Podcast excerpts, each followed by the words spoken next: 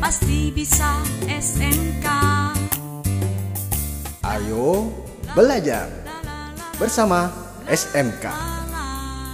Halo sahabat edukasi, jumpa lagi dalam acara kesayangan kita, Ayo Belajar. Kali ini kita akan membahas mengenai macam-macam soto Indonesia dan klasifikasinya. Yuk langsung kita simak.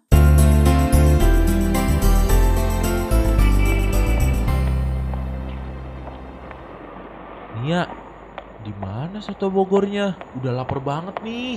Itu tuh, di balik gedung itu. Nah, kan ini udah sampai. Yaudah yuk, buruan masuk yuk. Ayo.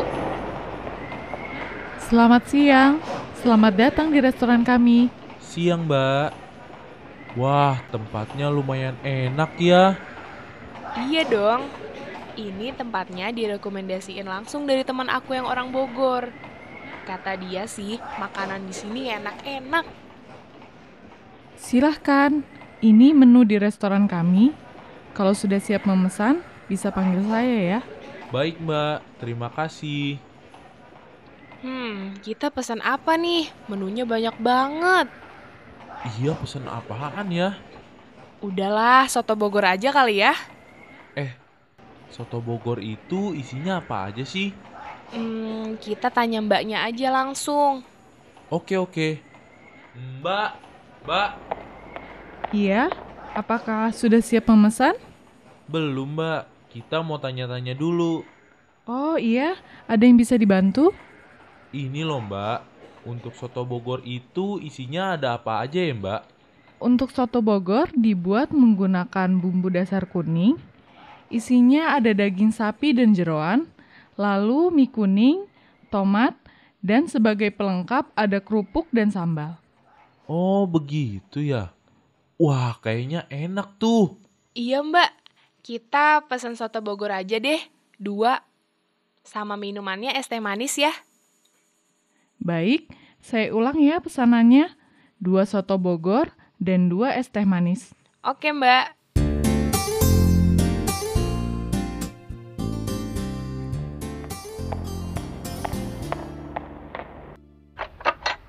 Silahkan soto Bogornya, ini es teh manisnya ya. Ada tambahan lain? Enggak mbak, makasih ya mbak. Sama-sama, selamat menikmati.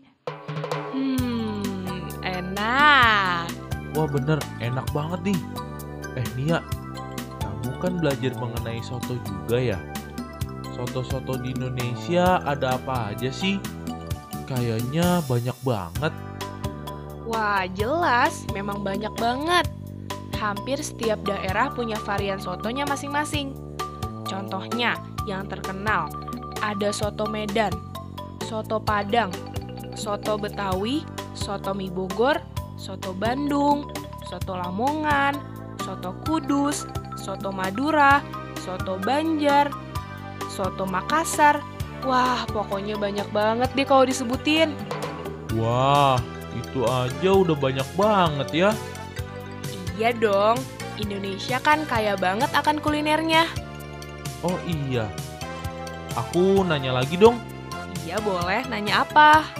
Kok soto atau sup ada yang kental dan juga ada yang cair sih? Oh, itu klasifikasinya. Maksudnya?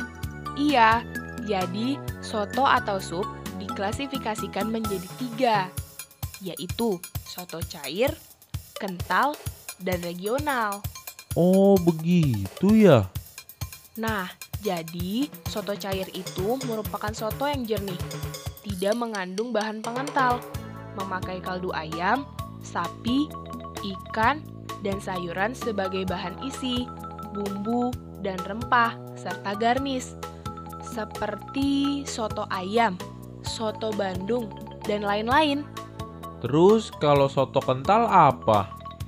Kalau soto kental sendiri adalah soto yang menggunakan bahan pengental seperti santan, kemiri, tepung-tepungan, beras, kentang, atau bahan sayuran yang banyak mengandung zat tepung seperti soto Betawi.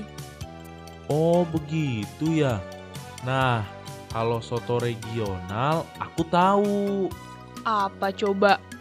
Soto regional adalah soto khas daerah yang kemudian diperkenalkan kepada dunia luas sehingga menjadi bagian daripada soto nasional yang dapat dijumpai dalam daftar menu di beberapa restoran seperti soto Bandung, soto Banjar. Aku bener kan?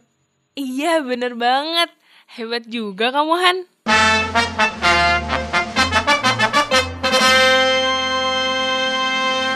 Sahabat edukasi, soto cair merupakan soto jernih, tidak mengandung bahan pengental. Dan soto kental adalah soto yang menggunakan bahan pengental seperti kemiri, santan, dan lain-lain.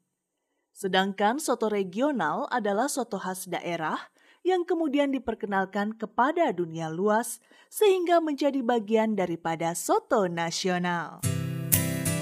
Ayo belajar bersama SMK. Ayo